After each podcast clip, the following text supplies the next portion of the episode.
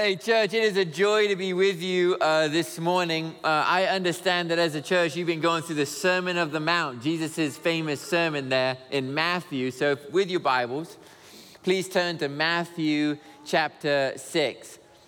As you turn there, I'd love to take a, just a personal moment if you'd allow me. Um, I said it's a privilege to be here, and it, it really is.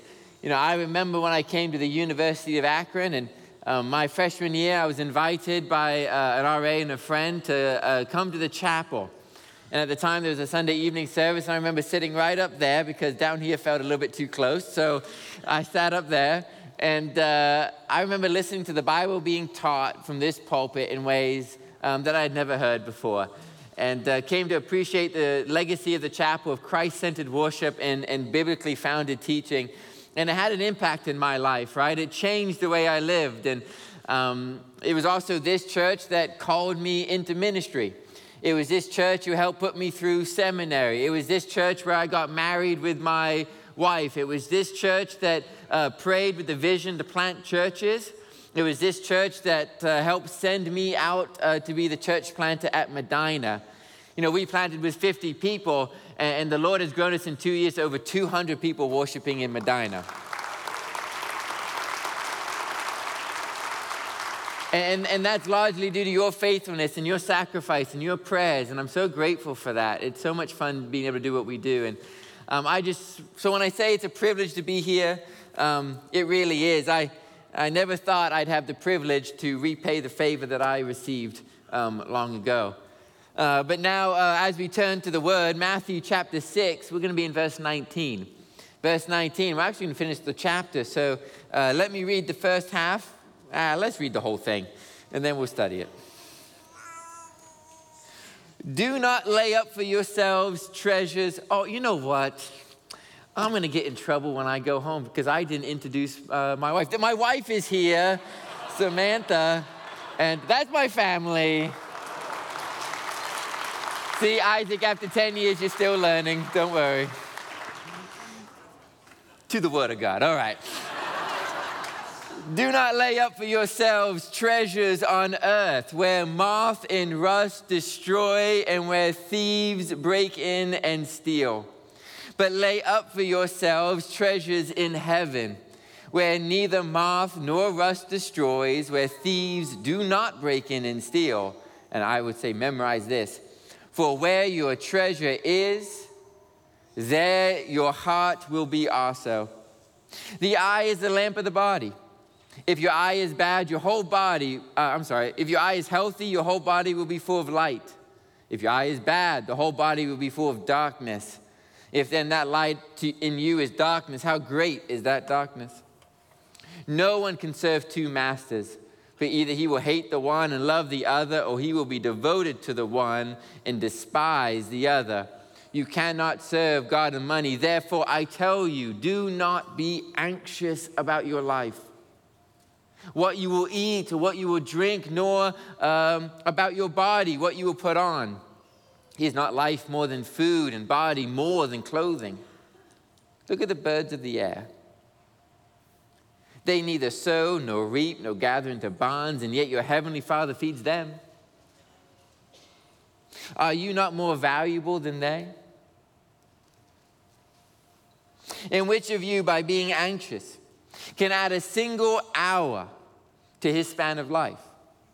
And why are you anxious about clothing? Consider the lilies of the field, how they grow. They neither toil nor spin. Yet I tell you, even Solomon in all his glory was not arrayed like one of these. But if God so clothes the grass of the field, which is alive today and tomorrow is thrown into an oven, will he not much more clothe you, O you of little faith? Therefore, do not be anxious, saying, What shall we eat, or what shall we drink, or what shall we wear? For the Gentiles seek after these things, and your heavenly Father knows that you need them, but seek first the kingdom of God and his righteousness, and all these things will be added to you. Therefore, do not be anxious about tomorrow, for tomorrow will be anxious for itself. Sufficient for today is its own trouble.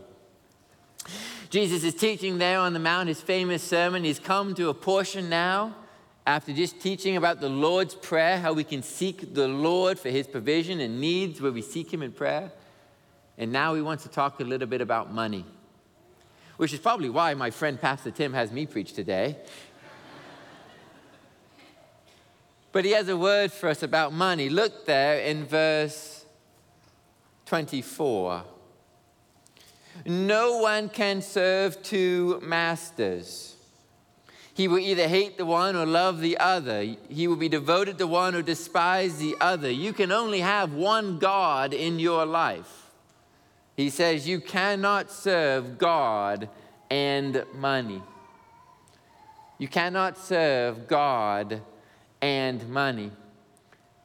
They're rival gods looking for your devotion, looking for how you prioritize your time looking for which one will influence you the most in the decisions that you make in life.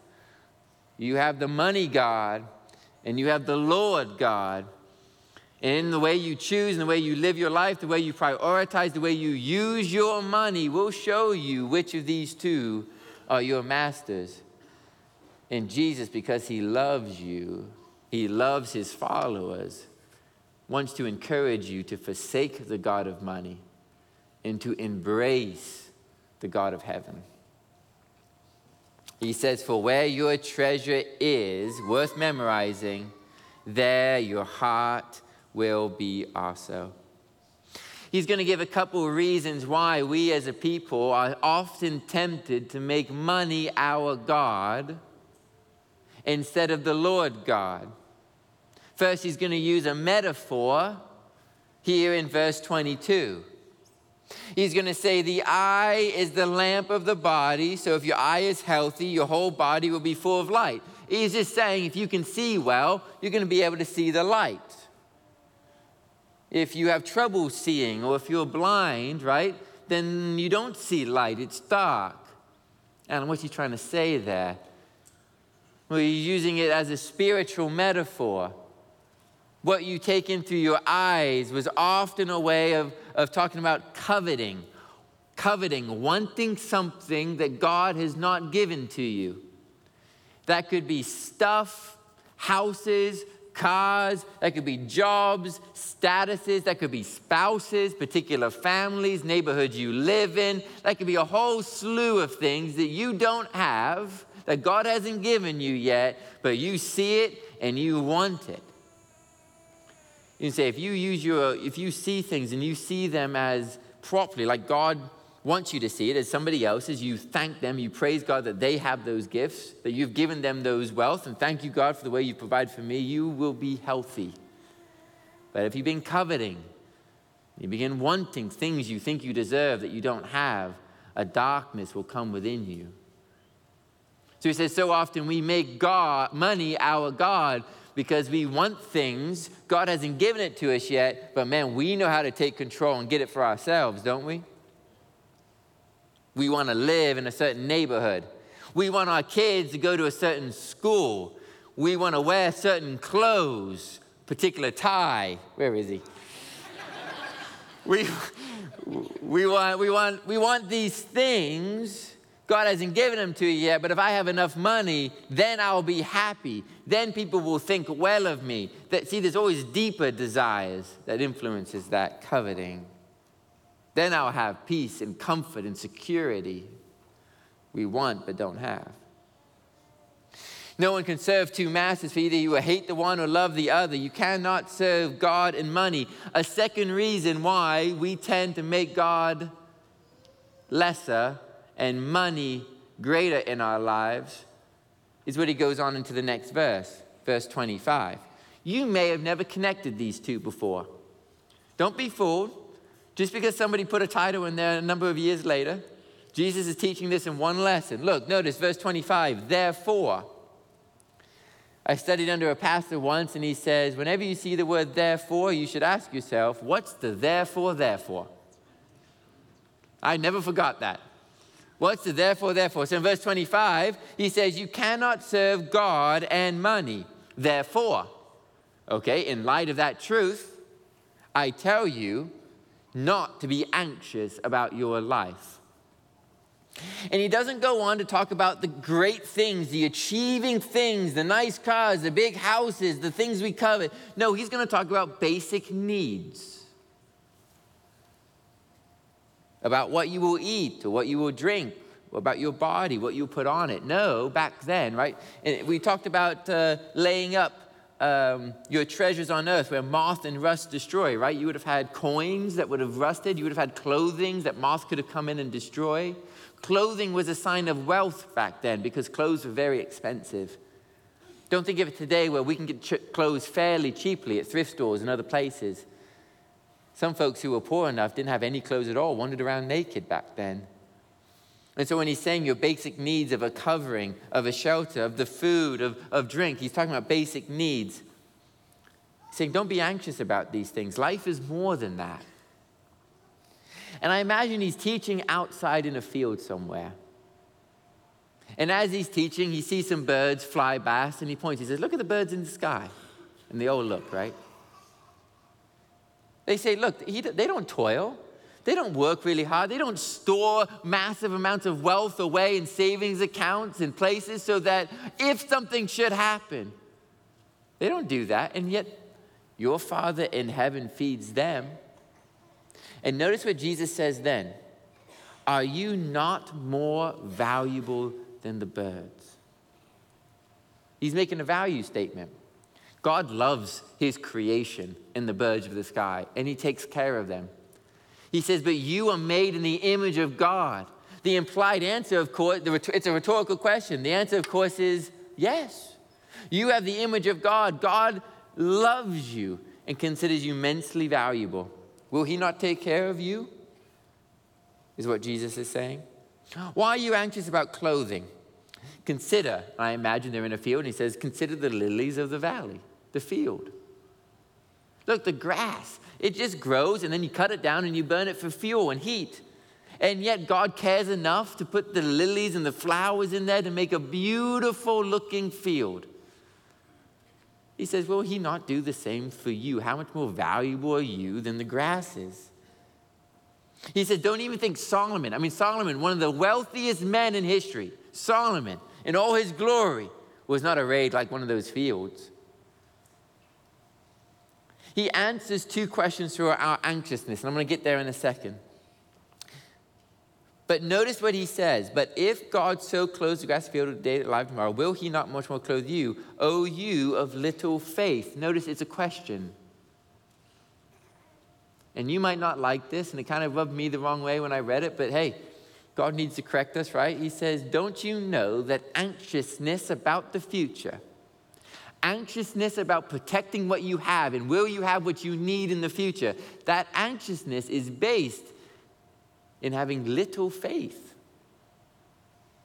When I talk to kids, some of the youth sometimes, I'll meet with them and I, I, try, I, I often say, Do you believe in God? Do you have faith? And I try to define it's not like, yeah, even the devil believes in God, but that's not the saving faith. We're talking about trusting Him. Do you trust God? Do you have faith in Him?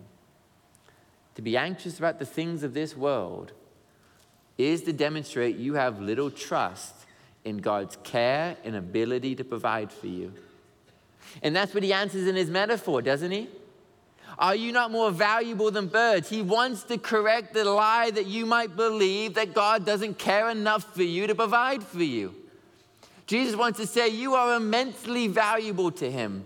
He will provide for you. And how much more those in whom has been redeemed by his Son? He says, He did not even spare his Son, but gave him up on a cross that he might die, taking our punishment for sin, that we might be made righteous. If he didn't withhold his Son, will he not give us everything else that we need? Of course he will. So not only are you valuable in his life, he has the power to do it.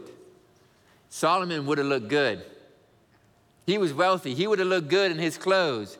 But the power of God speaking creation into being and the flowers that show up in the field, the wildflowers, he says, that was easy for God. He can do it. He loves you enough to do it. Will you trust him to do it? Jesus gave a parable, parable of the sower. Do you know, some of you might know that parable in Scripture, parable of the sower.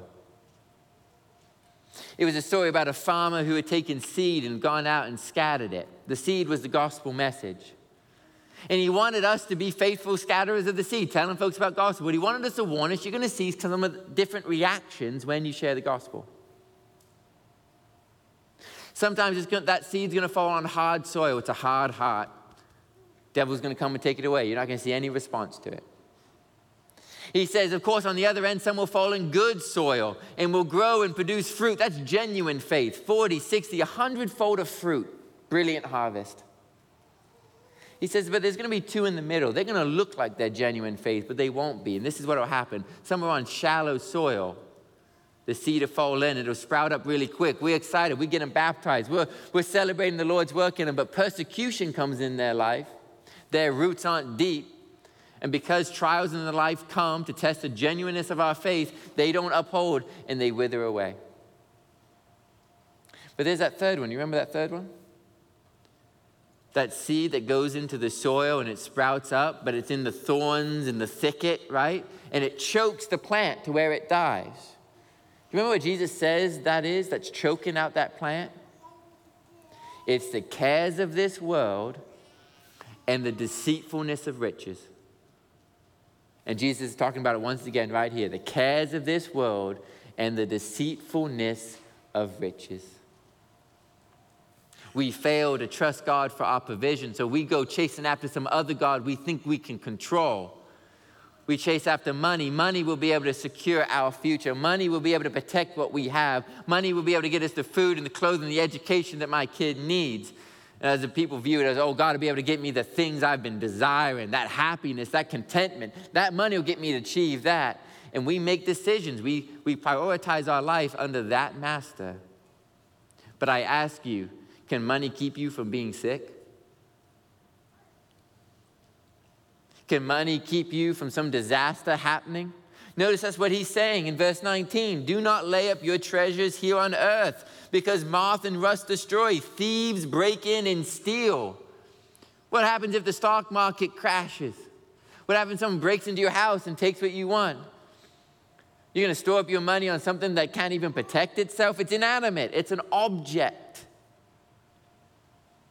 And can it call, can it, can it help you in times of need? Can it call back a wayward child as you pray for them? When you die and pass on from this earth, is money going to greet you into an eternal life?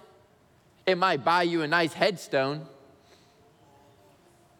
but the God of the earth can bring you into eternal life.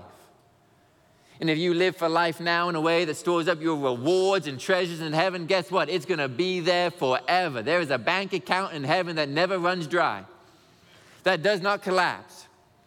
That bank account is one you want to be storing your wealth in because that is where the vast majority of your existence is going to be. And how do you do that? You serve God. You don't serve money. we did some uh, pre-marriage counseling as a pastor, right? And it's always funny because you know they're so excited to get married, they have no idea what's in store. Marriage is a beautiful thing. It's hard work, but it's beautiful. And in some of this counseling, I remember we got my wife and we got counseled right here in this own church, right? This was our church, our family, counseled us. And in one of those sessions, they brought in three couples. It was an older couple, a middle-aged couple with a bunch of kids, and a, and a young couple that just got married six months ago. And I don't remember much else of the session, but one of the questions was, What's one piece of advice you have for these couples? And the older couple, they're like, You just need to love each other. You know, they've been through a lot of things together. They've learned to just serve one another, not sweat the small stuff. They're like, You just need to love one another. The middle couple, they got all the kids, they're both working, they're, they're, they're all these sort of wearing all these different hats, and they're like, You have to schedule everything. and I mean everything right? And then I remember that younger couple, that younger couple, uh, what's one piece of advice you have? And he just blurts out, she doesn't even like peanut butter. Every stage has its things, right? You know what they say is one of the biggest conflicts in marriage? Money. They say one of the biggest conflicts in marriage is money. And so often, right, in counseling with couples who are married, and hey, if you're struggling with this, if you're struggling with your marriage, you get some counseling, invite a friend into it. We all need it. It's not embarrassing, it's worth fighting for. But couples who are struggling with money, oftentimes you have two people thinking about it totally different. You might have somebody viewing money as a way to achieve, to win in life, to move things forward. You might see someone who views money more of a way to protect what they have. Of course, the beautiful way. And so they, they're always talking past each other, they're always thinking differently. And you want to try to help that couple speak the same language. And then you want to help them think about money in a way that says, how can we use this to steward resources well to move God's kingdom forward? God doesn't need us. And he doesn't need our money. But he uses us. And he uses our money to move his kingdom forward. And if we want to if we want to be used by him, if we want to use the resources he's given us, he's going to reward us in heaven for that. Do not give in to serving money. You cannot serve money and God. The anxieties of this life, the cares of this world, the deceitfulness of riches, it will choke your relationship with God. Do not be of little faith. You can trust Him who loves you, who can do it, and considers you most valuable. I told you to memorize that verse there in verse uh, uh, 20, 21 there. For where your treasure is, there your heart will be also. Do you see that? For where your treasure is, there your heart will be also. It's a beautiful verse it goes both ways, right? You want to know where your heart is. We're so deceived sometimes. You want to know where your heart is? Look at your credit card statement. Just track for a month what you spend and where you spend it. Some of you love coffee. You are devoted to that Starbucks. Where you spend your money. Some of you love the gym. You like to look good, right? Some of you value organic food. You can check that out on your, on your uh, budget, I'm sure. Where you spend your money is an indication of your devotion. So you want to know? Oh, I challenge you. Go look. Where do you spend your money? Where do you where do you use your money? It'll tell you about your heart. But the beautiful thing is, is it works both ways, right? You want your heart to be attached to something. You want to love something more. You want to increase your trust and faith. Put your money where your mouth is. Put your money where that desire is, and you'll watch your joy grow. It is more blessed to give than receive. Amen? What parent, right, has ever had the joy of going out and, and buying a gift and bringing it home for their child? And their child opens up. It could be a small thing. Sometimes I just go get a Chick fil A cookie for my son, and, he thinks I am the best. Well, you gave them that present, they open it up, it's something they love. Look at the joy that comes on their face. They are so excited. And what do you feel? You feel a love and attachment to that child because you've just taken money, you sacrifice money. You sacrifice money for someone else. And somehow your heart begins to be tied to that. You want to love God more? You want your faith to increase? Change how you use your money. Move your money towards the things of God. See, I'm in Medina now. We just launched in May, and this church sacrificed money to send us out. And I talk to folks all the time. They've never been out there, but they say, "I pray for you all the time. I have such a love. I have such a love for what God's doing out there." Why do they say that? Because they've given sacrificially. The, the Lord has attached their hearts to that movement of planting churches in Northeast Ohio. You want to love God and love His mission? Give. And because we're launched independent, I'm no longer part of this church, I can say that without you accusing me of uh, certain motives. right? Your money doesn't get me a pay raise. right? Jesus isn't interested in your money, but He is interested in your heart. You say, I'm not anxious about the future, but you give a whole lot, you give very little to the church, and you've got a massive saving account at home. It's not bad to save for the future. But when you're anxious about what's going to happen next in my future, there can be a disproportion. You might not have thought about that as being anxiousness. I'd invite you to pray and think about that. It's not bad to plan for the future and to steward well, But if you let that anxiety and that fear get to you of the future, it will rob you of your blessing. If your eye is healthy, your whole body will be full of light. No one can serve two masters. He will hate the one or love the other. For where your treasure is, there your heart will be also. I encourage you to be people of generosity. To use money as a tool, not your God, as a tool to be used to bless others. That when there's a need, when you hear of a need, maybe it's your neighbor, maybe it's not even a believer, maybe it's your neighbor, maybe it's a friend, do you take a step towards them to help meet that need? Do you give faithfully to Jesus through this church? Right? Do you put offerings in the plate? Does this church not serve you? Is not your folks gathering to preach the word that your soul, you might be edified, that the children, the next generation might know the Lord? Is it not this church that's investing in young folks like me when I was young in college, that I might know the Lord and have an impact for the kingdom? This church is given, and because it is given and sacrificed, the kingdom of God has spread. I meet people all over the place that are like, man, I had a professor in seminary, he came to the chapel. Are you part of that? Are you part of the kingdom growth that's coming out of this church? Are you giving? I'd encourage you to.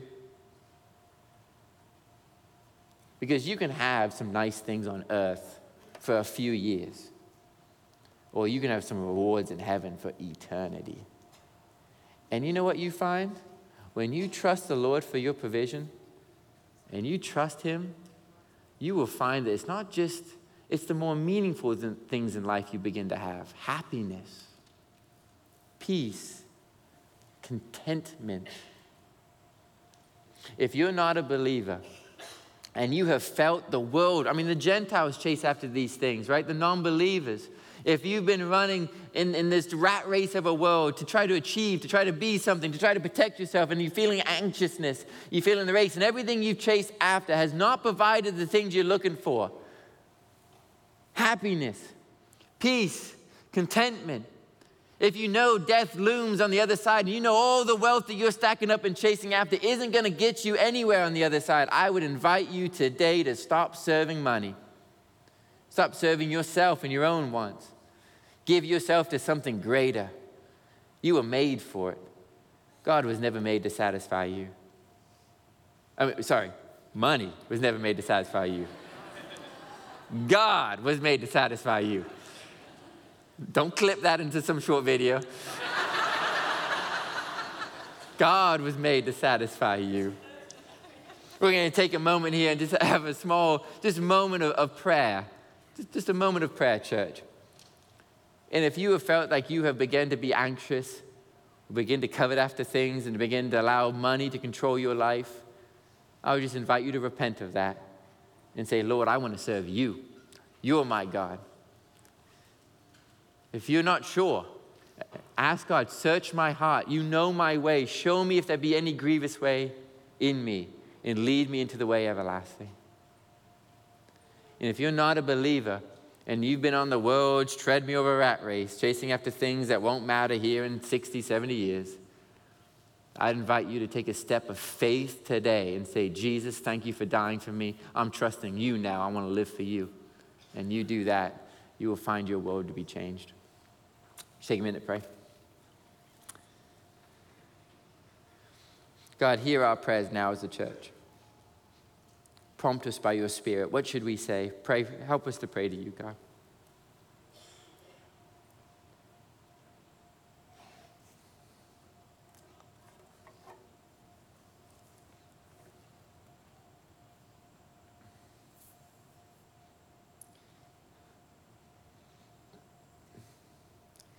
Father God, your word says you are a jealous God and you won't let another take your place. Father, I pray in the decision points of our lives, that as a church, in the decision points when we can serve money or you in your righteousness, God, give us the strength of your spirit to choose you in that which is right over that which just gains us more wealth. For those who are anxious about life, who find themselves overwhelmed by the cares of this world, God, would you speak right now, God, just a, a small voice in their heart Or would you just speak to them of their value in your eyes? Would you speak to them of the power for which you have to care for them? Calm them, I pray. For those of us, God, who want things that aren't ours, forgive us. Would you help us to wait on you? And in the meantime, just serve you in joy. In church, right now, would you pray for those who might be praying for the first time for salvation? And if that's you, and you're praying, God, would you forgive me? And would you, would you help me make you my God? I just, I want to pray for you. That you would indeed know the joy and the power that comes through faith in Christ. We love you and thank you. Church, if you agree, in Jesus' name, amen. This has been a message from the chapel. Thanks for joining us today. For more information about the chapel or any of our campuses, including Akron, Green, Wadsworth, Kenmore, Cuyahoga Falls, Nordonia, and Medina, please go to our website at thechapel.life.